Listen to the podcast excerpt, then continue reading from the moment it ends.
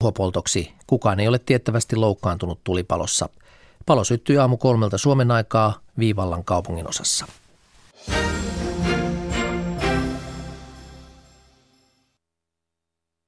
Yle Radio Suomi, ajan tasa.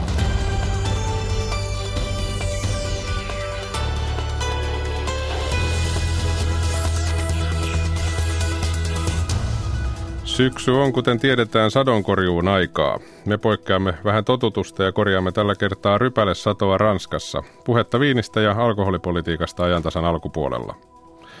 Merkittävien vaalien vuosi päättyi Saksan liittopäivävaaleihin ja samalla keskustelu E U:n tulevaisuudesta kiihtyy. Yhden avauksen tekee iltapäivällä Ranskan presidentti. Tästä keskustelemme myös. Ja puhumme myös monikulttuurisuudesta brittiläisestä näkökulmasta. Tapaamme Suomessa vierailleen imaamin, joka on puhunut voimakkaasti ääriliikkeitä vastaan. Kolumnistina tänään on Erkki Virtanen. Aivan alkuun kuitenkin uusinta teknologiaa. Studiossa on Aki Laine. Hyvää aamupäivää.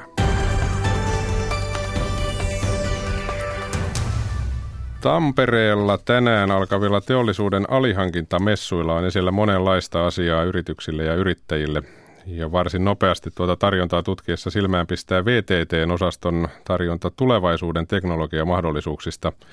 Esittelyssä on monenlaista teknistä vimpainta ja näkemystä, muun muassa tulevaisuuden digitaalinen tehdas. Puhelimessa on nyt teknologian tutkimuskeskus V T T:n kehityspäällikkö Risto Kuivanen. Risto, hyvää aamupäivää Tampereelle. No, hyvää aamupäivää. Ihan ensimmäiseksi arvaat kysymyksen, mikä ihme on digitaalinen tehdas? No, digitaalinen tehdas on... On tota, tehdas, jossa tietokoneiden, tietoverkkojen ja, ja erinäköisten tiedonkeruujärjestelmien ää, avulla hyödynnetään ää, tie, saatua tietoa ja kaikkea sitä mahdollisimman monella tavalla myös valmistamisessa. Eli, eli se on tietokone- ja verkkojen hyödyntämismalli ihan käytännön ää, teollisuudessa. Eli se koskee tällaista niin sanottua raskaampaa teollisuutta tai perinteisempää teollisuutta myöskin? Kyllä, se koskee kaikenlaista teollisuutta. Että tietenkin tässä alkuvaiheissa ö, kappaleet ja, ja, ja tehtävät asiat voi olla vähän pienempiä kuin sitten ehkä jatkossa myöhemmin, mutta, mutta kyllä se koskee koko teollisuuden murrosta. Ovatko nämä sellaisia asioita, joita siellä esitellään, tämä digitaalinen tehdas ja muutkin, että näistä hyötyvät V T T-näkemyksen mukaan myöskin pienet ja keskisuuret yritykset? Kyllä ovat. Tämä digitaalisuus mahdollistaa tällaisen hajautetun tekemisen, ja silloin ne hajautetut osat sitä digitaalista tehdasta voivat, voivat olla niin pienempiäkin yksiköitä. Ja, ja tämmöinen pieni yksikkö, pieni tehdas tai pieni yritys on yleensä hyvinkin ketterä ja, ja pystyy omaksuun tällaisia uusia teknologioita hyvinkin, hyvinkin nopeasti. Risto Kuivanen, mitä muuta? Katsoin tuota V T T:n osaston tarjontaa. Siellä on vaikka, vaikka jos mitä tulossa näiden päivien aikana. Mitä muuta haluat nostaa tähän esille sellaista, joka saattaisi ihan tavallista yrittäjää kiinnostaa? No nyt äh, nämä uudet tietoverkkoteknologiat on mahdollistamasta sen, että koneiden ja laitteiden yhteydet keskenään helpottuvat. Ja tuolla meillä on esillä tämmöinen LoRa-verkkoteknologia, joka, jota nyt tuossa demonstroidaan niin, että me olemme, olemme tota, tietoisia tuon messuhallin eri osien hiilidioksidipitoisuudesta, lämpötilasta ja, ja kosteuspitoisuudesta. Eli sillä voidaan kerätä niin kuin koneista tietoa hyvinkin isolta alueelta, ja, ja se auttaa sitten tämän, tämän digitaalisen tehtaan toiminnassa. Meillä on siellä digitaalista tuotekehitystä, jossa voidaan suunnitteluvaiheessa jo, jo kuulla, millä, miltä laite tulee kuulostamaan, eli, eli siinä suunnittelumallista saadaan ulos myös se, minkä, minkälaiselta, minkälaista ääntä se kone pitää tulevaisuudessa sitten, kun se valmistetaan. Ja sitten meillä on vielä tällainen virtuaalinen huonetila, jossa pystytään muuttamaan ää, virtuaalilaseja käyttävälle henkilölle tämmöiseksi koneiden ohjaustilaksi niin, että pystytään ohjaamaan oikeita koneita ihan tällaisilla virtuaalisilla tai näennäisillä ää, ohjauspaneeleilla. Tiedän, siinä muutama. Niin, siinä tuli jo aika, aika mielenkiintoisia avauksia. Tiedän, että moni nyt miettii tuolla että ei koske minua kuulostaa kallilta ja monimutkaiselta. Mitä sanot tällaisille ihmisille, joilla näitä ennakkoluuloja on? No nämä on tietenkin uutta teknologiaa ja, ja niihin pitää hyvin perehtyä ja, ja jokaiselle varmaan löytyy se oman tasoinen ratkaisu kyllä. Äh, jos ajatellaan niin kuin yrityksiä, jotka menee äh, toimialansa kärjessä, niin, niin heillä kiinnostus on tietenkin isompaa sitten joissakin tapauksissa, kun, kun ei vielä ole suoraa tarvetta tällaiselle, niin kiinnostus on pienempää.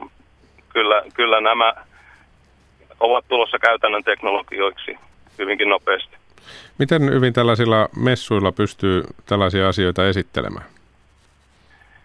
No, messut on hyvä paikka, varsinkin nämä alihankintamessut täällä Tampereella, jossa, jossa käy paljon ihmisiä. Silloin se, se niitä kohtaamisia tulee paljon ja, ja se on, on yksi tapa. Ja nämä, nämä messut on, on kyllä näihin esittelyihin ihan, ihan sopivat. Joko olet ehtinyt aluetta kiertää tai messuhalla ja muuten käydä läpi, mitä siellä on tarjolla? Onko siitä jo jonkunlainen kuva? No siitä ei vielä itsellä ole kuvaa, kun juuri, juuri tässä äh, tunti sitten avattiin toi meidän oma osasto. Eli alussa ollaan. Kiitoksia tästä Teknologian tutkimuskeskus V T T:n kehityspäällikkö Risto Kuivanen ja oikein mukavia messuja. Kiitos, kiitos. Tämä on ajan tasa. Sellaista siis Tampereella tänään ja parina seuraavana päivänä. Me jatkamme ajantasassa, kun kello on kymmenen minuuttia yli kymmenen viinistä ja viininviljelystä ja alkoholilain uudistuksestakin. Studiossa on viinipuolen asiantuntemusta oikein roppakaupalla. Tervetuloa Ajantasa-studioon viinitilan isäntä Juha Berglund. Kiitos. Ja olet tullut ymmärtääkseni hyvinkin äskettäin Bordeauxsta Ranskasta, eikö vaan? No viime yönä tuli kone Ranskasta ja tässä nyt ollaan pari päivää Suomessa ja lähdetään sinne takaisin. Eletään sadonkorjuun aikaa niin Suomessa kuin Ranskassakin. Kotitilasi Chateau-Karsään on siellä tosiaan Bordeauxssa. Missä vaiheessa sadonkorjuu siellä? No tänä vuonna me ollaan ennätysaikaisessa. En muista itse, että oltaisiin koskaan oltu oikeastaan loppumetreillä näin syyskuun aikana vielä. Itse asiassa tänä päivänäkin meillä on meidän suomalainen prikaati poimimassa toiseksi viimeistä palstaa Cabernet Sauvignonia ja tämä tarkoittaa sitä, että meille jää oikeastaan ehkä loppuviikkoa tai ensi viikon alkuun yksi ainoa palsta poimimatta. Eli kun Suomessa surraa sitä, että sadonkorjuu on pahasti myöhässä, niin Ranskassa on juuri päinvastoin näinkin viinin viljelijöiden osalta. No tänä vuonna se aikaisuus ei ole ollenkaan huono asia, mm. mutta meillä on kyllä ollut muuten paljonkin ongelmia Bordeauxssa ylipäätänsä. Tuossa huhtikuussa halla koetteli monia. Me olemme itse kukkuloiden siellä mäkisessä maastossa, jotenka alavilla hallo, alavilla mailla. Niin, ja meille se ei näin osunut, mutta kyllä me oltiin viime viikolla esimerkiksi yhden ystäväni ää, apuna tuolla Pomerolissa puolen tunnin ajomatkan päässä ja hän sanoi, että noin kymmenen prosenttia normaalisadosta on, mitä siellä poimittiin. Et melkoisia ongelmia siellä kyllä tänä vuonna Bordeauxssa on. Sen lisäksi meillä vielä oli tuommoisia kirsikan kokoisia raekuuroja, tuli rakeita niin elokuun lopulla, että tämä vuosi on hyvin erikoinen. Mitä se tarkoittaa viinivuoden osalta noin laadullisesti määristä? Tietysti voi jokainen tuosta tehdä jotain päätöksiä, no, päätelmiä. Niin, siis kuluttajahan sanoo, että on hyvä vuosi silloin, kun viini maistuu hyvältä, ja me viljelijät sanotaan, että on hyvä vuosi, kun sitä tulee tarpeeksi.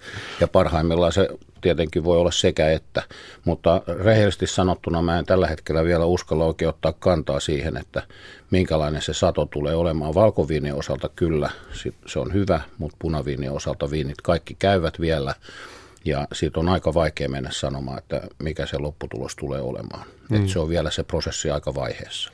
No suomalainen viljelijä tietää tietysti, mitkä ovat Suomessa ne suurimmat ongelmat. Se on yksi, yksi niistä. Mikä pahin tuhoaja on viiniviljelyssä Ranskassa? Mikä on se, onko se home vai ne rakeet vai mikä se no, on? No meille mikä? Se on kyllä home ja tota, me olemme tavallaan semmoisella alueella, että että ne lajikkeet, joita me saamme käyttää, niin niiden käyttämisen kohdalla tavallaan pyrimme optimoimaan, eli maksimoimaan sen rypäleiden kypsyyden ja oikeastaan me pyritään pitämään ne rypäleet siellä köynnöksissä niin pitkään kuin mahdollista ja oikeastaan kun käsin, käsin kaikki poimitaan normaalivuotena, niin silloin me voimme hitaasti ja rauhallisesti ja kontrolloidusti mennä läpi kaikki palstat sitä mukaan juuri ennen kuin ne homehtuu. Et homesta pystytään tavallaan pitämään huoli sillä, että ennakoidaan tuleva tilanne. Hmm.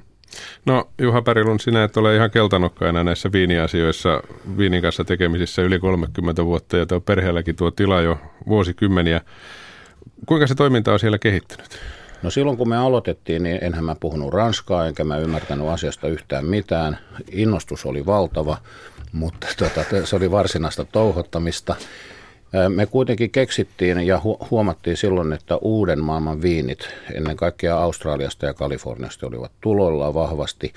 Ja niinpä me hankimme kaikki laitteet Australiasta meidän kellaria varten ja teimmekin yhdeksänkymmentäluvun ajan hyvin teknisesti puhtaita ja siistejä viinejä. Meidän markkinat oli Englannissa, U S A:ssa, Japanissa ja tota, me saatiin paljon kansainvälistä hyvää palautetta siitä, mutta mitä pidemmälle tässä on päässyt, niin sen vähemmän itse haluaa tehdä semmoista standardoitua limonaadia ja sen enemmän meille on tulossa alkuperä, luonnonmukainen toiminta. Emme olla luomusertifioituja, mutta ehdottomasti toimimme siihen suuntaan ja, ja ennen kaikkea tämä, mitä mä mainitsin, tämän alkuperäisyyden tavoittelun, että viini maistuu siltä, miltä se, mistä se tulee, että se on niin kuin autenttista.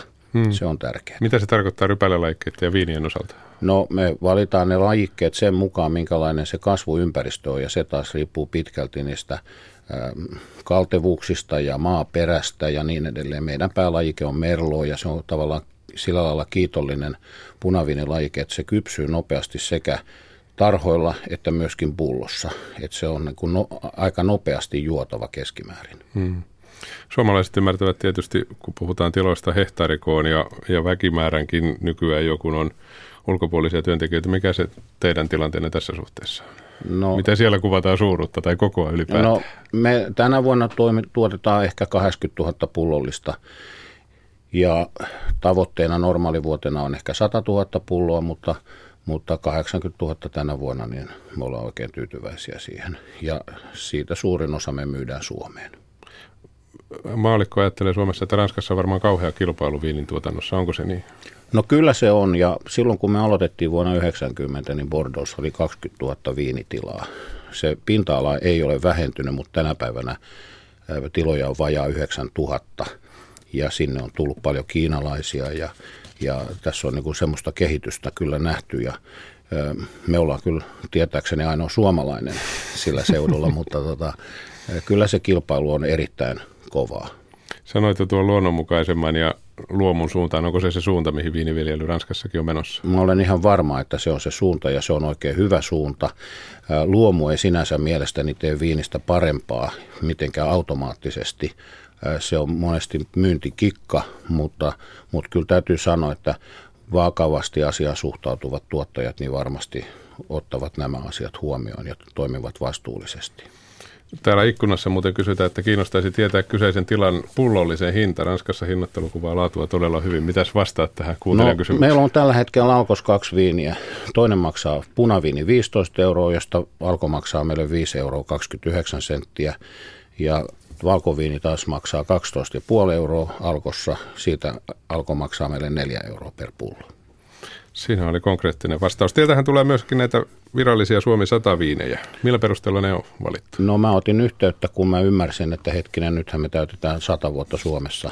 Niin tota, mä otin yhteyttä valtioneuvoston kansliaan ja sitten sen tuloksena saimme auktori, auktorisoinnin sille, että saamme käyttää tätä virallista sata, Suomi sata logoa.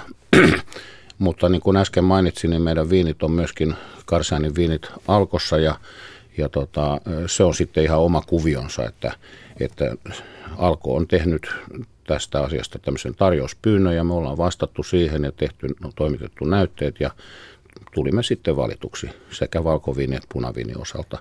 vaikkakin meillä on myöskin sit niin sanotussa tilausvalikoimassa myöskin rosé ja makeaviini. Hmm. No, Juha Berglund, tiedän, että mieliaiheesi on alkoholilain uudistus ja tietysti tuolla kokemuksella sinulla on siitä vankka mielipide. Sehän on nyt eduskunnassa ja tässä esityksessä säädetään muun muassa alkoholin nettikaupasta. Te myytte viiniä myöskin etämyyntinä. Mitä se tarkoittaa tämä muutos? No, meille tämä muutos olisi aivan ratkaiseva, koska nimenomaan viimeisen kahdenkymmenen vuoden aikana, sinä aikana kun Suomi on ollut mukana Euroopassa, niin tämä on annettu minun alun perinkin suome, suomalaisten viranomaisten toimesta kerrottu, että tämä on sallittua, kun mä tätä asiaa silloin aikanaan selvittelin. Ja, ja jos tämä nyt kiellettäisiin, niin se olisi meille hyvin todella rankka paikka. Mä olen itse esimerkiksi arvioinut, että me ollaan ehkä miljoona tai kaksi miljoonaa tai en mä tiedä viimeisen reilun kymmenen vuoden aikana menetetty myyntiä sen takia, että minun mielestäni sosiaali- ja terveysministeriön ja muut virkamiehet myöskin mukaan lukien ovat halunneet tehdä tästä tarkoitushakuisesti hyvinkin usvaisen tästä, että mikä on sallittua ja mikä ei ole sallittua. Ja monet sellaiset henkilöt, jotka haluavat lakia noudattaa, niin niin epäröivät varmasti sen suhteen. Tässä on hirveän paljon ihan tarkoituksellisesti heitetty semmoista epäselvää, usvaista meininkiä tämän koko aiheen ympärille. Tämä on kieltämättä erittäin monimutkainen ja hankala kokonaisuus ymmärtää. Eli kun esimerkiksi minä olen ajatellut niin, että tällainen kielto on jo nykyisessä lainsäädännössä, joka estäisi ulkomaisten nettikauppojen myynnin Suomeen, niin sinä olet eri mieltä? No, mä olen sitä mieltä, että kahdenkymmenen vuoden aikana ei ole tapahtunut mitään asetus- eikä lakimuutoksia, joissa tämä etämyynti olisi millään tavalla kielletty. Ja, ja tota, tässä on niin kuin, aika kuvaavaa on se, että, että silloin kun Suomi liittyi Eurooppaan, niin komissio kysyi Suomelta, Euroopan komissio kysyi Suomelta, että mi, millä tavalla tämä hanskataan, että onko suomalaisilla mahdollisuus tilata viinejä ulkomailta ja näin edelleen. Ja, ja tota, tässä kohtaa niin Kari Paaso, joka tänä päivänä on S T M:ssä johtajana ja yksi näistä, toinen näistä alkoholilaki-ehdotuksen allekirjoittajista siellä, niin hän toteaa, että hän vuonna yhdeksänkymmentäkuusi, muistan vielä päivämääräkin, kaksikymmentäkahdeksas yhdeksättä, vuonna yhdeksänkymmentäkuusi siis, vastaus. Alkoholilaissa ei ole rajoitettu kuluttajien mahdollisuuksia tilata alkoholijuomia toisista jäsenmaista. Hmm. No nyt ei ole niin kuin missään laki- eikä asetuksessa muutettu tätä asetelmaa, mutta siitä huolimatta tämä, tällä hetkellä samainen Kari Paaso ja Ismo Tuominen, myöskin hallitusneuvos siellä S T M:stä, niin he ovat kirjoittaneet tämänhetkisen, niin kun tuonne nettisivulta löytyy, S T M:n sivulta löytyy tämmöinen kommentti, että alkoholin ulkomailta tapahtuvaa etämyyntiä koskeva säännös jätettäisiin nykyiseen muotoonsa, eli etämyynti olisi jatkossakin kielletty.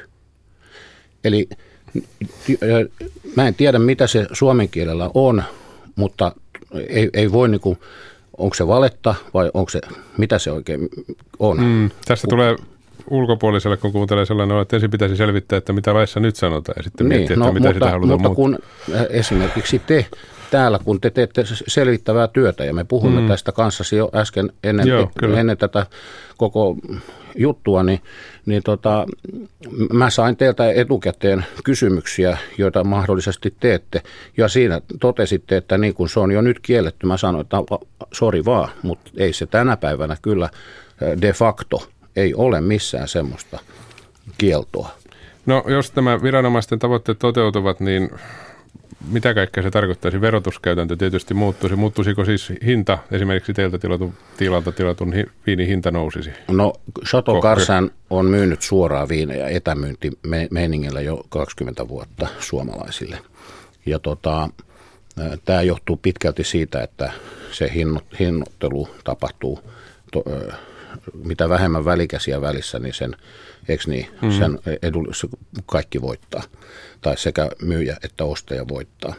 Mutta tota, käytännössä me olemme aina hoitaneet maksut, verot ja kaikki muut asianmukaisesti. ja, tota, ja toimineet tässä ihan ohjat, sen mukaan, mitä meitä on ohjattu, ohjeistettu tämän asian suhteen. Että nyt jos siirryttäisiin tämmöiseen, että se, niin kuin tämä vihdoinkin hyväksyttäisiin se etämyynnin, että se olisi sallittua, niin silloin se johtaisi tilanteeseen, jossa tavallaan me tultaisiin samalle viivalle heidän muiden verkkokauppiaiden kanssa, jotka vähät välittää näistä veroista. Ja Suomessa maksetaan noin kolme euroa alvillista valmisteveroa ja muita maksuja per normaali seitsemänkymmentäviisi senttinen viinipullo. Että sen verran me saataisiin tavallaan minun mielestäni me niin kuin etua siitä, se kolme euroa per pullo, jos kaikki tulisi samalle viivalle. Ja nyt jos mä saan vielä jatkaa, niin tämä, tämä on hyvin monimutkainen ja hankala tämä koko kuvio sen takia, että tässä puhutaan erilaisista termeistä, jotka ei ole tavan, tavanomaisia kaikille ihmisille.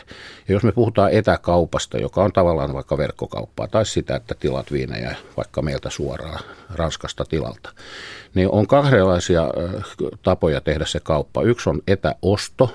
Ja se etäosto tarkoittaa sitä, että sinä tilat sen viinin ja järjestät sitten erikseen kuljetuksen vaikka Varovalta tai D H L:ltä tai ihan mistä vaan, Kovaselta, mm.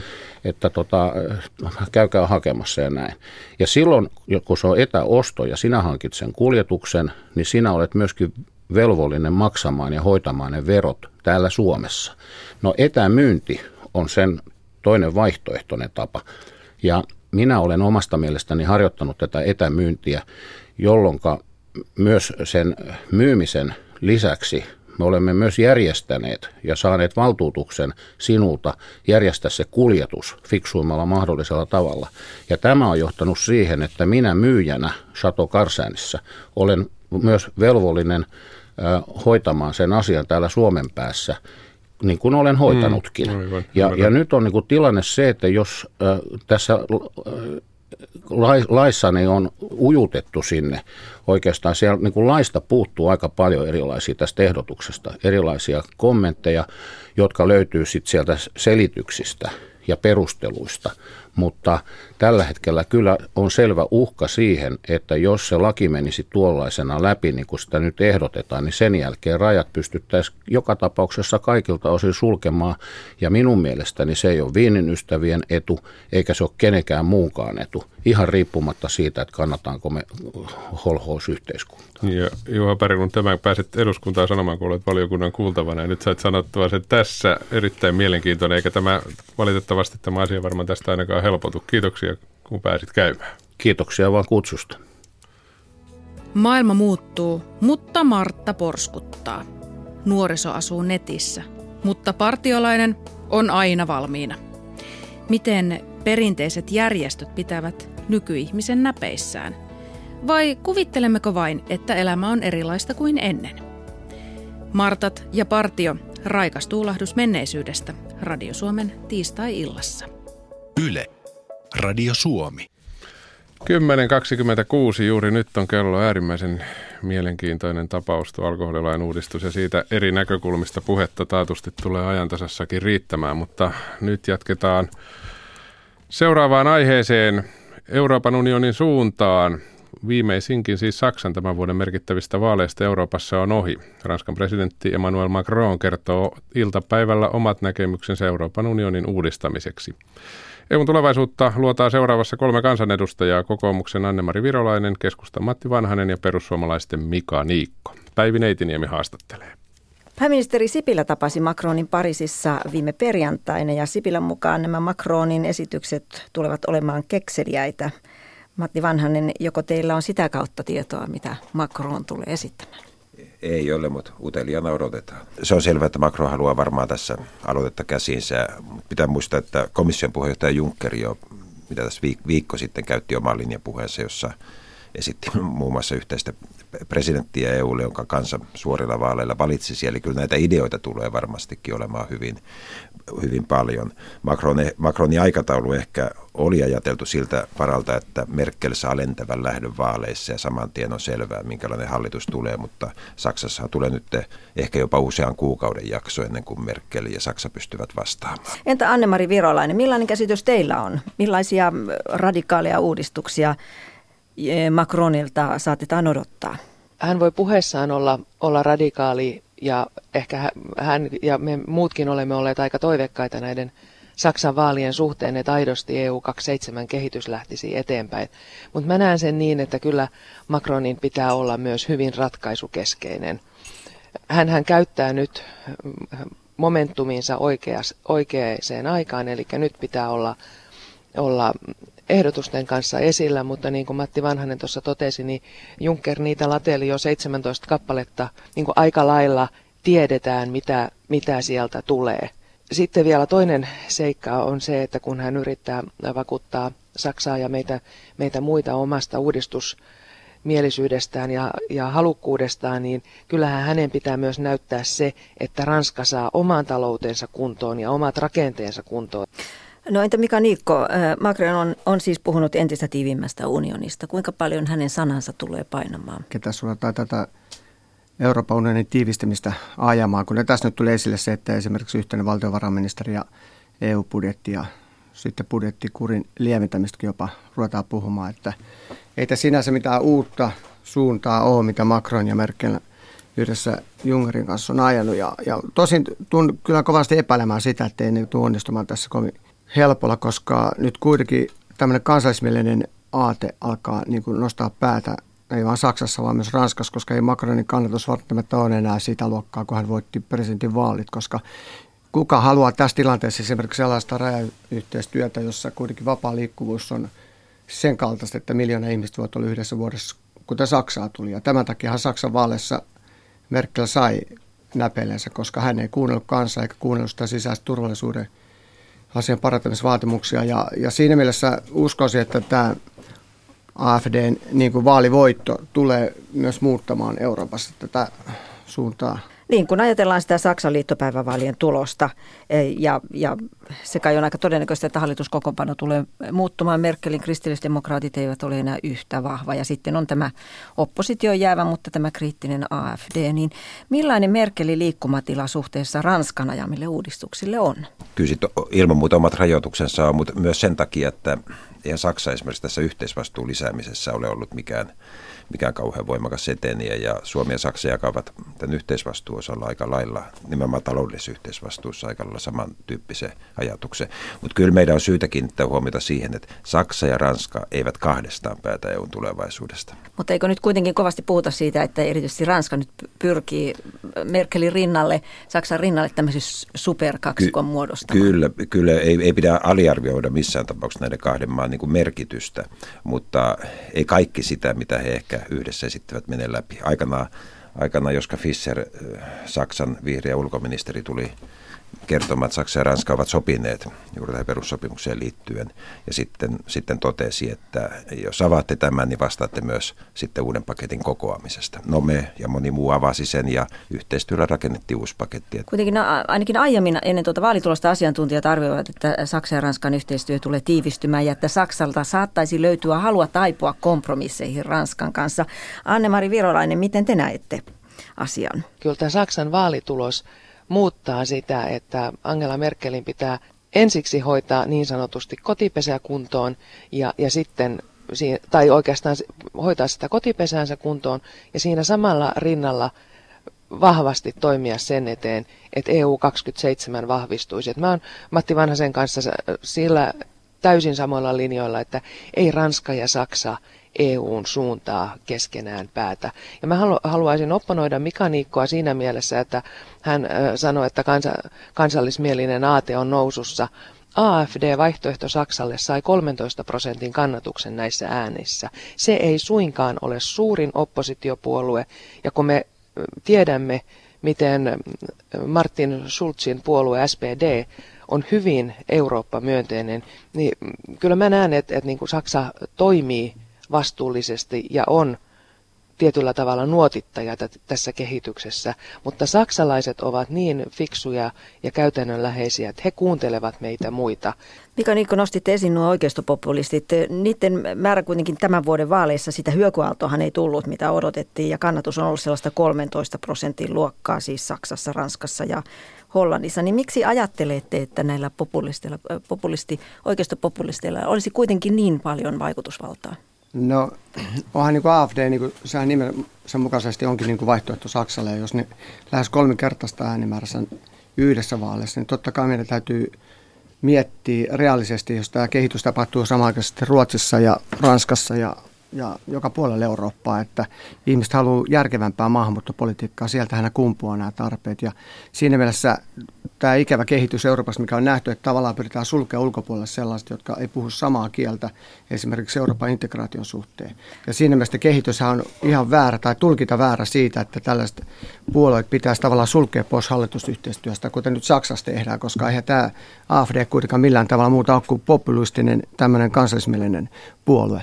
Matti Vanhanen. Kaikilla pitäisi olla ainakin tavoitteena se, että tämä ma- maahanmuuttoa saadaan selkeämmät, selkeämpi eurooppalainen järjestys. Ja tämä saadaan niin kuin hanskaan kunnolla. Ja, ja kyllä se edellyttää sitä, että varsinkin tuolla Välimeren alueella niin kuin rajavalvonnassa yhteistyötä tiivistetään, näitä järjestelmiä sillä tavalla yhdennetään, että aidosti pystytään sitä hallitsemaan. Ja tämän, tässä Suomen kannattaa olla kyllä mukana sen tähden, että me olemme myös erittäin pitkän ulkorajan omaava maa ja, ja meidänkin pitää ajatella sitä tilannetta varten, että jos yllättäen se maahanmuutto ei tulisikaan tuolta Välimeren kautta, vaan tulisikin meidän rajan ylitse, niin meillä olisi eurooppalaiset järjestelmät olemassa, jossa emme joudu yksin kantamaan sitä taakkaa. Mutta tässä on se iso paradoksi siitä, että monet niistä, jotka kaikkein eniten kritisoi turvapaikkapolitiikkaa ja maahanmuuttoa, he kaikkein vähiten hyväksyvät E U-yhteistyön lisäämistä. lisäämistä näin niin kuin haittojen estämiseksi. Ja tässä, tässä mielessä mä kyllä uskon, että järki voittaa. Otetaan muitakin näitä E U:n kehityslinjoja. On puhuttu emun kehittämistä. Anne, Anne-Mari Virolainen, kuinka te näette nyt tässä tilanteessa tämän etenevän? Meillä oli odotuksia siihen, että, että se lähtisi nyt näiden Saksan vaalien jälkeen aika rivakasti. Emun kehittäminen, puolustuksen kehittäminen ja myös kauppapolitiikan kehittäminen. Se voi olla, että ennen kuin kun Saksan hallitus on pystytty muodostamaan, niin uusia avauksia tai, tai mitään päätöksiä ei oteta sen eteen. Mä tietyllä tavalla ymmärrän tämän yhteisen valtiovarainministerin, että, että se olisi tämmöinen koordinoiva, koordinoiva rooli. Ja ymmärrän myös sen, että jos me halutaan vakausmekanista kehittää tällainen I M F:ää vastaava Euroopan valuuttarahasto, mutta mut sitä ennen kuin me teemme nämä, niin meidän pitäisi kuitenkin tehdä ne kaikki toimet, joilla me vähennetään riskejä ja esimerkiksi nyt saatettaisiin pankkiunioni loppuun. Et, et, et, et, tässä on niinku semmoisia käytännön asioita ja sitten on, sit on visioita. Tuosta maahanmuuttopolitiikasta haluan vielä sanoa, että kyllä se on kaikkien E U kaksikymmentäseitsemän maiden yhteisessä intressissä, että siitä tulee toimiva. Ja, ja, ja sitten varsinkin tämä turvallinen Eurooppahan oli Junckerin puheessa yksi ihan keskeinen osa, ja se on meidän kaikkien kansallisissa vaaleissa turvallisuusteema on, on ihan keskeisessä roolissa. Et, et mä en nyt niin kun yhdyn Mika Niikon näkemyksiin siitä, että ei pyrittäisi tekemään järkevää maahanmuuttopolitiikkaa, vaan nimenomaan sitähän tässä tavoitellaan, että et yhdessä me, me olemme paljon vahvempia. Mika Niikko. No, täytyy nyt todeta se, että me ollaan tämä koko hallituskausi keskusteltu tästä järkevästä maahanmuuttopolitiikasta. Ja käytännössä kuitenkin, kun tämä maahanmuuttokriisi alkoi kaksituhattaviisitoista, niin eihän Suomi tehnyt käytännössä yhtään mitään. Niikko, edelleen meillä kuitenkin rajat on käytännössä vapaa liikkuvuus koko Schengen alueella, joita maita lukuun ottamatta. Että Suomi kuitenkin toimii liian hitaasti ja ei niin itsenäisesti kuin pitäisi tällaisessa tilanteessa. Kyllähän tässä tämmöisen itsenäisen valtion symbolitkin on jo pikkuhiljaa riisuttu pois, jos me ruvetaan puhumaan niin kuin yhteisestä valtiovarainministeristä ja sitten meillä on yhteinen budjetti tulossa, yhteinen valuuttahan meillä on jo, tosin ei kaikilla Juncker-alueilla, että kaikki muutkin yhdeksän, kahdeksan muuta maata tulee mistä mukaan siihen. Mistä yhteisestä budjetista? Ja, ja yhteinen armeija. Eli tavallaan niin kuin tämä suunta. Niin Mika Niikko, suunta miten yhteinen tähän, budjetti on tulossa no, tuolta? No tämä niin budjettikeskustelu siitä, että E U:n budjetti tulee yhteiseksi ja nyt tavallaan ne suuntamerkit on menossa kuitenkin siihen, että enemmän integraatiota, enemmän E U:ta ja sillä ratkaistaan nämä ongelmat ja me ajatellaan taas siten, että vähemmän E U:ta, jotta me saadaan ratkaistua kansalliset ongelmat. Mistään yhteisestä budjetista ei olla tehty päätöksiä. Mikä sellainen esitys on edes, joka on tullut? Kun ollaan valitsemassa E U:n valtiovarainministeriyhteystä ja puhutaan E U-budjetista, niin se suunta ei tarkoittaa sillä sitä, että... Ei me olla mitään valitsemassa. Se, ei me olla valitsemassa, kun ollaan euro Euroopan unionin perheessä valitsemassa ja menemässä siihen suuntaan, että me niin, lisätään. Mutta semmoisia esityksiäkään ei vielä ole paperilla. O- osa haluaa tietysti valtavasti suurempaa E U-budjettia. Se on tällä hetkellä noin prosentti E U-maiden yhteistä kansantuotteesta, mutta emme me kaikki samaa mieltä ole tässä suhteessa. Mutta olennaista tässä on se, että, että jos tähän valtiovarainministerin osalla mennään, niin minusta on välttämätöntä, että jäsenmaat valitsevat sen, että se on tässä mielessä säilyy jäsenmaiden edustajana valtiovarainministerin neuvostossa. Minulla tulee sellainen tunne, että ainakaan tätä, tätä valtiovarainministeristä ei täysin tyrmätä. Minusta ulkoasiainhallinnosta on aika hyvä kokemus siitä, että samalla henkilöllä on kaksi hattua, mutta ratkaiseva on se, että halutaan pitää kuitenkin neuvoston puolella eli hallitusten välillä se, että se on selkeästi hallitusten valitsema. Näin sanoi Matti Vanhanen. Anne-Mari Virolainen ja Mika Niikko olivat muut kansanedustajavieraat, Päivi Neitiniemi toimittajana. Kello on kymmenen kolmekymmentäkahdeksan. Kohta tapaamme brittiläisen imaamin ja poliitikon Ajmal Masroorin, joka vieraili viime viikolla Helsingissä. Hän on imaamina puhunut voimakkaasti ääriliikkeitä vastaan. Ja kolumnistimme Erkki Virtanen puolestaan palaa budjettiriihen lämpöön. Mutta nyt yle piste fi-tarjontaa avaa Johanna Östman.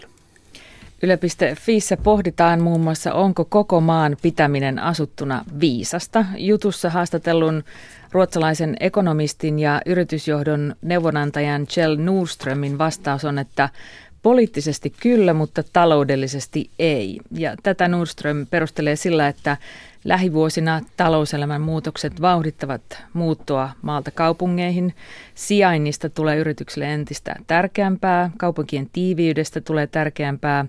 Siksi maaseudun tukeminen on hänen mukaansa toki viisasta politiikkaa hallitukselta, mutta ei enää taloudellisista syistä. Ja esimerkkinä hän kertoi, että Ruotsissa päätettiin jokin aika sitten siirtää kuusi valtion virastoa maakuntiin, mutta työpaikkoja sinne siirtyi vain joitain sata. Ja Nordström toteaa, että voidaan paikata ja parsia ja loiventaa, ja se on myös hallituksen velvollisuus, mutta kun katsotaan nykyisen heikon talouskasvun näkökulmasta, en ole varma, onko kaupungistumisen hidastaminen maa, maaseutua tukemalla viisasta. Talouskasvua pitäisi hänen mukaansa pikemminkin tukea tukemalla, tukemalla nopeaa kaupungistumista. Tästä voi lukea lisää yle piste fissä. Siinä on aihe, joka varmasti herättää mielipiteitä ja tunteita myöskin. Kyllä, ja siellä yle piste fin luetuimpia juttuja on tällä hetkellä juttu, jossa kolme ammattilaista, suutari, autokorjaamoyrittäjä ja rakennusliikkeen omistaja, kertovat vastaansa tulleista teessä itse tyylillä tehdyistä remontointia korjausyrityksistä. Jutun otsikko on "Hirvikiväärillä reikä vyöhön ja vesieristys koko taloon", kaksitoista tarinaa teessä itse toilailuista, joka tietysti kertoo jo paljon tämä toilailu. Jutussa esimerkiksi kaksikymmentäviisi vuotta suutarina toiminut suutarimestari Jani Kinnunen toteaa, että mistä sitä ihminen tietää rajansa ja osaamisensa, ellei yritä. Esimerkkinä hän kertoo, että eräs asiakas oli tehnyt itse reijät vyöhön ampumalla pölliä vasten ollutta vyötä hirvikiväärillä. Juuri jäi miettimättä, tuo onkin kyllä vielä kokeilematta. Jälki oli hiukka repaleista ja sitä sitten jouduttiin suutarissa korjaamaan. Ja eräs toinen asiakas oli yrittänyt itse kuvioida liukkaiden kenkien pohjia pitävimmiksi rälläkällä, joka on kulmahioma kone, ilmeisesti aivan muuhun tarkoitukseen tehty. Ja jälki oli sen mukaista. Ja näitä esimerkkejä löytyy lisää yle piste fiistä. Sieltä voi käydä katsomassa, kuulostaa hauskalta. Kiitoksia Johanna. Tämä on ajan tasa. Niin on. Kello on kohta kymmenen neljäkymmentäkaksi, kun se on yksitoista nolla kolme. Alkaa Suomen radio. Matti Ylänen, tervetuloa. Kiitos, kiitos. Itse tein ja säästin tämänkin päivän ohjelman. Onko tulos sama tyyppinen kuin tässä? Hirvikivärillä ammutaan reikiä tuonne maailman taivaalle. Vaikka liikenteeseen ei vielä kelivaroituksia ole tälle syksylle tarvinnut muistaakseni antaa, niin voimakas radiokeli on kuitenkin käynnissä. Se on aiheuttanut häiriöitä antenni- ja T V:n, radio vastaan, antenni-tv:n ja radion vastaanotossa eri puolilla Suomea. Me selvitetään vähän, että mikä on tämmöinen radiokeli, joka normaalisti viittaisi enemmän ehkä tuonne tieliikenteen puolelle. Se on hyvä selvittää, koska muistelen sattuneesta syystä joudun asian kanssa tekemisiin vuosi sitten, yllätys yllätys, noin vuosi sitten puhuttiin ihan samasta asiasta, niin se tulee vastaan tasaisin väliin. Tämä on normaalisti kai kevät-talven ongelmia enemmän päivän, mutta nyt tämä syksyn, ehkä tämä poikkeuksellinen lämpöaalto on saattanut sitä jotenkin jouduttaa. Radiokeli on kyllä hyvä näin radiontekijöille. Se on hyvä, aina on hyvä radiokeli. Sitten meidän, no voidaan sanoa kai pääaiheena, puhutaan hallituksen perhevapaa-uudistuksesta, joka käynnistyy tänään, kun eri järjestöt ja liitot pääsevät esittämään toiveitansa ja myöskin vaatimuksiaan eri ministereille. Me jalkaudutaan jälleen tuonne ihan kansan pariin ja kysytään heiltä, jota tämä asia tulee jossain vaiheessa koskemaan. Eli mitä mieltä ollaan tästä ja miten esimerkiksi isän ja äidin tulisi näitä vapaitaan jakaa? Tällaista siis luvassa kello yksitoista nolla kolme eli heti uutisten jälkeen. Matti Ylänen, Maria Jyrkäs ja Suomen Radio. Ajantasassa jatketaan islamista. Brittiläinen imaami, televisiokommentaattori ja poliitikko Ajmal Masroor vieraili viime viikolla Helsingissä keskustelemassa monikulttuurisuudesta brittiläisestä näkökulmasta. Masroor on itse imaamina puhunut voimakkaasti ääriliikkeitä vastaan ja joutunut sen vuoksi muun muassa terroristijärjestö Al-Shabaabin vihan kohteeksi. Masroor uskoo, että terroristit, jotka kuvittelevat pääsevänsä taivaaseen tappamalla, eivät pääse taivasta edes haistamaan. Masroor uskoo myös, että kulttuurit voivat elää rintarinnan toisiaan rikastaen. Tuukka Pasanen tapasi Ajmal Masroorin Helsingissä, jossa Masroor sanoi tuntevansa olonsa kotoisaksi. Finland is quite cold, well, colder than other countries, but then I'm British and I'm very used to this kind of weather. And more importantly, I've learned from walking around in various parts of Helsinki. Suomi on kylmä maa verrattuna moneen maahan, mutta brittiläisenä olen tottunut tällaiseen säähän. Mutta ennen kaikkea olen oppinut kävellessäni ympäri Helsinkiä, että suomalaiset eivät ole kovin kaukana brittiläisistä. Ujoja, varautuneita, eivät sano asioita kovin suoraan, mutta kun he lämpenevät ihmisille, he ovat erittäin ystävällisiä, joten kyllä tunnen olevani hyvin kotonani. So yes, I felt very much at home. Näin sanoo Ajmal Masroor, Bangladeshissa syntynyt, pääosin Briteissä kasvanut poliitikko, mediapersona ja imaami. Masroor tuli Suomeen viime viikolla puhumaan monikulttuurisesta yhteiskunnasta brittiläisestä näkökulmasta katsottuna.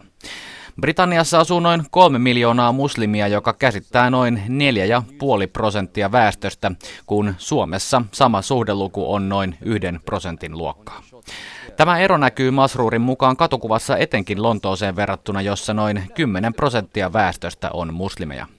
Masroorin mukaan on kuitenkin ilahduttavaa huomata ja kuulla, että Suomessa on kasvava ja taustaltaan kirjava muslimiväestö, sillä se toisi ja tuo vihdoin väriä niin Suomen uskonnolliselle puolelle kuin katukuvalle sekä ihmisten moninaisuudelle.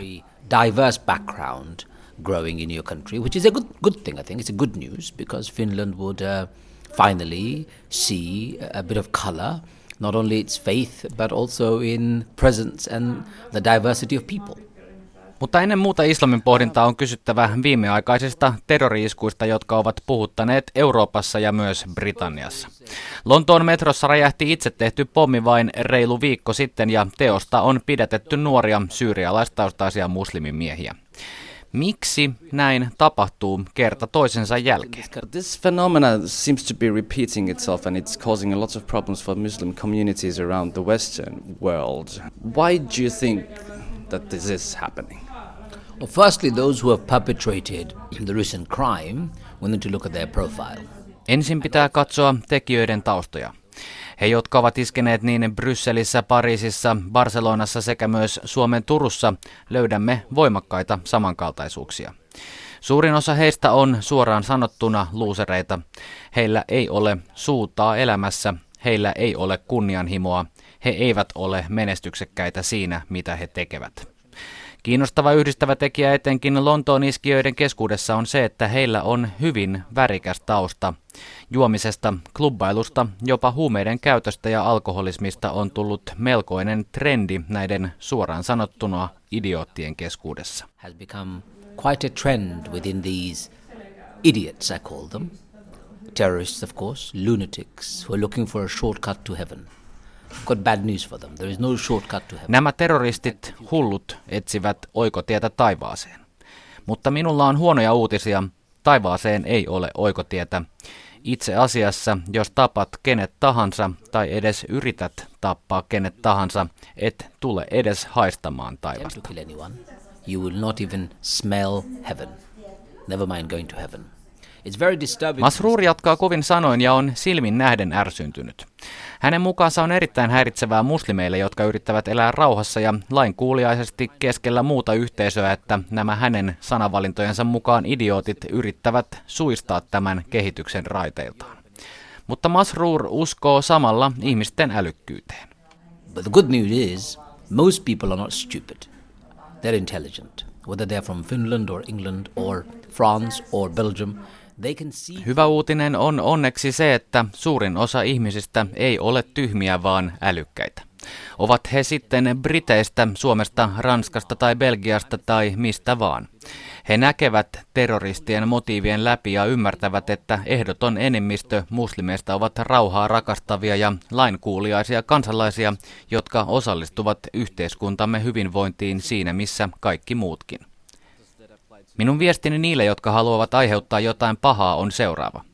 Jos et pidä maasta, johon olet tullut, sinulla on kaksi vaihtoehtoa.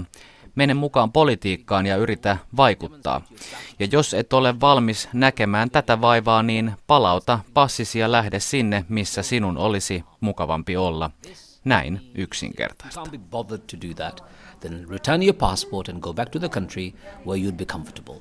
Simple as that. Does that apply to the refugees as well? As far as I'm concerned, if you've come as a refugee, you have double responsibility to be humble. Masroor sanoo saman tilanteen pätevän myös pakolaisiin. Hänen mielestään silloin on tuplasti syytä olla nöyrä, ymmärtäväinen ja osoittaa kiitollisuutta maalle, joka tarjoaa suojaa. Mutta vikaa löytyy myös useiden pakolaisia vastaanottavien maiden kyseenalaisista tavoista tehdä ulkopolitiikkaa. My response always is twofold. On one hand, I tell the communities that it is not acceptable to attack you. Minä puhun aina kahteen suuntaan. Toisaalta yhteisöille, että teillä ei ole oikeutta käyttäytyä millään tavalla väkivaltaisesti paikallisväestön keskuudessa missään tilanteessa. Mutta puhun myös hallitukselle, että teidän tulisi muuttaa ulkopolitiikkaanne kohti eettisempää politiikkaa. Kohti politiikkaa, joka antaa sijaa ihmisten oikeuksille, ihmisarvolle ja kunnioitukselle kaikkia ihmisiä kohtaan. Pyrin vetoamaan poliitikkoihin, että pyrkikää olemaan johdonmukaisia ajaessanne demokratian asiaa maailmalla. Älkääkä kaveratko diktaattorien ja despoottien kanssa. Toisaalta saarnaatte demokratiasta maailmalle ja samalla myytte aseita maailman pahimmille teurastajille. Miten se on johdonmukaista? Jos emme ole johdonmukaisia ja eettisiä, maailma ei muutu. On one hand you preach democracy, and on the other hand you sell arms to the most butchers on this earth. How is that consistent? Kysyttäessä islamin monimuotoisuudesta Masroor sanoo, että islam eroaa kristinuskosta siinä, että se ei varsinaisesti ota eri muotoja.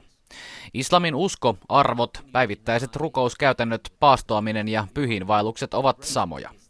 Masroor sanoo, että islam ei tullut minnekään dominoidakseen eri kulttuureja, vaan se menee eri maihin ja ottaa erilaisia muotoja riippuen paikallisesta kulttuurista. Islam näyttäytyy toisenlaisena Indonesiassa, Afganistanissa, Bangladeshissa, Britanniassa, Espanjassa ja missä tahansa, minne se rantautuu. Siitä tulee aina paikallinen ilmentymä. Se ei ole monoliitti, mutta usko ja arvot ovat aina samoja. So we're not a monolith, but our faith and our values are the same. Mutta entä sitten monikulttuurisuus, mistä Masroor tuli Suomeen puhumaan? Kuinka se toimii pitkän kolonialistisen historian omaavan maan pääkaupungissa Lontoossa? But how do you, how do you see Britain and in London, has it worked? Britain has its colonial past as its curse and its blessings. Masroor sanoo brittien kantavan mukanaan historiansa kirouksia sekä siunauksia. Huonot puolet ovat silmittömät julmuudet, joita britit ovat historiassa tehneet ympäri maailmaa. Hyvät puolet taas ovat nähtävissä siinä, että kaikkien ennen alistettujen kansojen kansalaisia asuu nykyään erityisesti Lontoossa. Masroorin mukaan minne vaan Lontoossa menee, ovat hajut toisia, kulttuuri on toinen, kuulemasi kieli on toinen, kaikki on rikasta ja erilaista. Se toimii ja tulee toimimaan, sillä ei ole muuta vaihtoehtoa kuin laittaa se toimimaan. Niin suurta ihmismäärää ei voi pakottaa yhden monokulttuurin alle, ja jos niin tehtäisiin, tulisi siitä Masroorin mukaan tavattoman tylsää. What are you going to do with so many different people? You can't force them into becoming a monocultural people. And if it's monocultural people, it will become very boring. Mutta ongelmiakin on.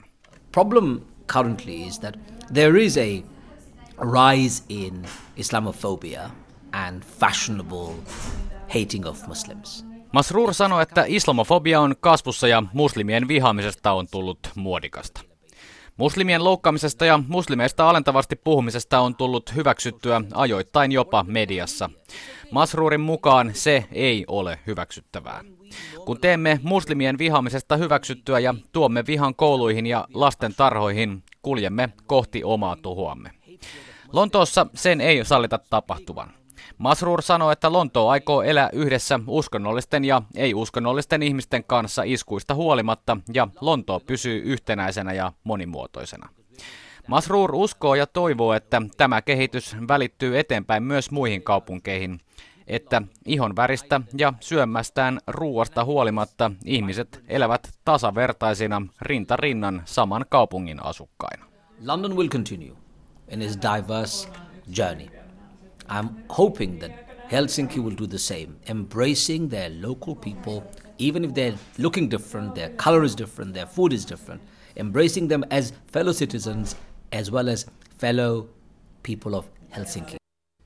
Näin sanoi Helsingissä vierailut imaami Ajmal Masroor. Hänet tapasi Tuukka Pasanen. Haastattelu on kirjoittanut ihan hyvää keskustelua tuolla ikkunassa. Puolesta ja vastaan suuntaan ja toiseen siellä todetaan muun muassa, että on kyllä sellaisiakin imameja, jotka omilleen saarnaavat pyhää sotaa ja medialle esiintyvät rauhanmiehinä. Tämä on syytä muistaa, jolla on liian sinisilmäisiä. Ja toisaalta sitten ikkunassa todetaan, että täällä kun kuullaan, että on imaami, niin heti tuomitaan eikä kuunnella, mitä hän sanoo. Mielipiteitä suuntaan ja toiseen ja mielenkiintoisia perusteluja, niitä voi käydä tuolla ikkunassa jokainen lukemassa. Nyt jatketaan budjettiasioihin. Erkki Virtanen, kolumnistimme, palaa budjettiriihen lämpöön. Hänen ennustuksensa osuivat pääpiirteissään kohdalleen. Jokin silti ihmetyttää.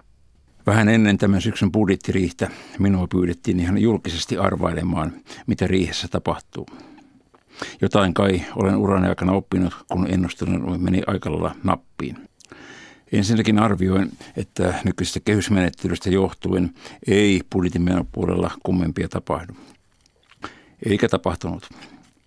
Tulopuolella arvioin, että pääministerin ja valtiovarainministerin julkinen kina palkansaajien verotuksesta sovitaan. Ja niin sovittiin, tosin salassa jo ennen riihtä. Vielä ennustin, että hallitus päättää aloittaa perhevapaajärjestelmän uudistamisen valmistelun. Ja niin päättikin. Ja vielä neljäs ennustukseni. Arvelin, että yritystukien leikkaamiseksi tehdään uusi yritys taas kerran. Näin päättivät. Tosin hankkeen nimi on yritystukien uudistaminen. Sitä en osannut arvata, että hommaa hoitamaan asetetaan parlamentaarinen työryhmä. Arkisuomiksi käännettynä tämä tarkoittaa, että asia haudattiin kuuden metrin syvyyteen. Pari asiaa jäi ihmetyttämään.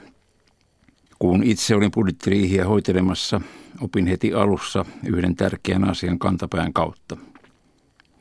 Kun poliittiset toimijat, ministerit tai erityisavustajat tulivat kertomaan, että joku asia on sovittu, sopimusta alettiin tietysti virkamiesten toimesta purkaa budjettiteksteiksi ja määrärahaiksi momenteille. Siitä ei tullut yhtään mitään. Kävi näet ilmi, että monta konkreettista yksityiskohtaa oli jäänyt kokonaan käsittelemättä ja mukana sovituistakin asioista valitsi lopulta kovin erilaisia käsityksiä. Järjestin asian niin, että tällaisissa poliittisissa sopimusneuvotteluissa oli aina paikalla myös joku tolkun ihminen, eli valtiovarainministeriön budjettiosaston virkamies. Hän tunsi neuvoteltavan asian perin pohjin. Hän teki ne ikävät kysymykset, joilla varmistettiin, että asiat oli aikuisten välillä ihan oikeasti todella sovittu. Nyt budjettiriihen jälkeen puoluejohtajat kiistelivät siitä, jatketaanko ja miten jatketaan niin sanottua kateusveroa, jota myös solidaarisuusveroksi kutsutaan. Julkisuuteen valuneen tietojen mukaan näissä neuvotteluissa paikalla olisi kyllä ollut valtiovarainministeriön vero-osaston päällikkö Terhi Järvikari, tuntemani ihan tolkun ihminen. Ja hän oli esittänyt, että sopimus kateusveron jatkamista kahdella vuodella olisi yksiselitteisesti kerrottu budjettiriihitiedotteessa. Tämä ei sopinut valtiovarainministerille, koska hänen mielestään näin ei ollut sovittu. Tällainen on onnetonta menoa. Palaan vielä yritystukien uudistamiseen. Työuraltani tiedän, että yritystuet on selvitetty ja läpivalaistu hyvin perusteellisesti useaankin kertaan, analysoitu niiden hyvät ja huonot puolet. Leikkauspäätöksiä vaan ei ole saatu aikaan, pikemminkin päinvastoin. Tuista parhaimmaksi havaittuja innovaatiokeskuksen Tekesin tukia on toki leikattu, mutta muita tukia onkin sitten pikemminkin lisätty. Uusimpana uutena otettiin tänä vuonna ihan muuten vaan käyttöön niin sanottu päästökauppakompensaatiotuki neljäkymmentäkolme miljoonaa euroa. Rikkidirektiivikompensaatiolla tuetaan ihan perusteettomasti Suomen ja Ruotsin välillä edestakaisin kelluvia hotelliravintoloita, kun tarkoitus oli tukea vientiteollisuutta. Tuulivoimatuet tekevät niiden saajista roopeankkoja, joiden rinnalla joku kultakaivoksen omistaja näyttää köyhältä veljenpojalta Akulta. Paljon valtion rahaa pantiin Äänekosken biosellutehtaaseen Talvivaaran kaivoksesta puhumattakaan. Finnveran vientitakuuvaltuudet nostettiin kaksikymmentäseitsemään miljardiin euroon pääasiassa Turun telakan takia. Lisättyjen yritystukien lista on siis pitkä, leikattujen lyhyt. Onnea vaan matkaan parlamentaariselle ryhmälle. Toivon parasta, mutta ennustan ihan muuta. Jos tuloksia todella olisi haluttu, olisi hallituksen ollut syytä panna asialle nämä jutut tunteva reipasotteinen selvitysmies. Minulla on mielessä nimikin, mutta jääkö nyt sanomatta. Jotenkin olen tässä asiassa ja iän myötä yhä useammassa asiassa taipuvainen yhtymään sinun egyptiläisen syvälliseen elämänviisauteen. Näin on ollut ja näin on aina oleva. Näin totesi kolumnistimme Erkki Virtanen. Näihin syvällisiin sanoihin päättyy aamupäivän Ajantasa. Sitä ennen kuin lopetetaan, niin todetaan, että ihan tuota pikaa uutisia. Uutisten jälkeen Suomen radio ja iltapäivän Ajantasa tietysti kello neljätoista nolla kolme. Silloin puhutaan ainakin johtamisesta ja puhutaan myöskin koripallosta. Vieraksi saapuu Susijengin päävalmentaja Henrik Detman. Kiitoksia aamupäivän Ajantasan osalta. Nyt kello on yksitoista.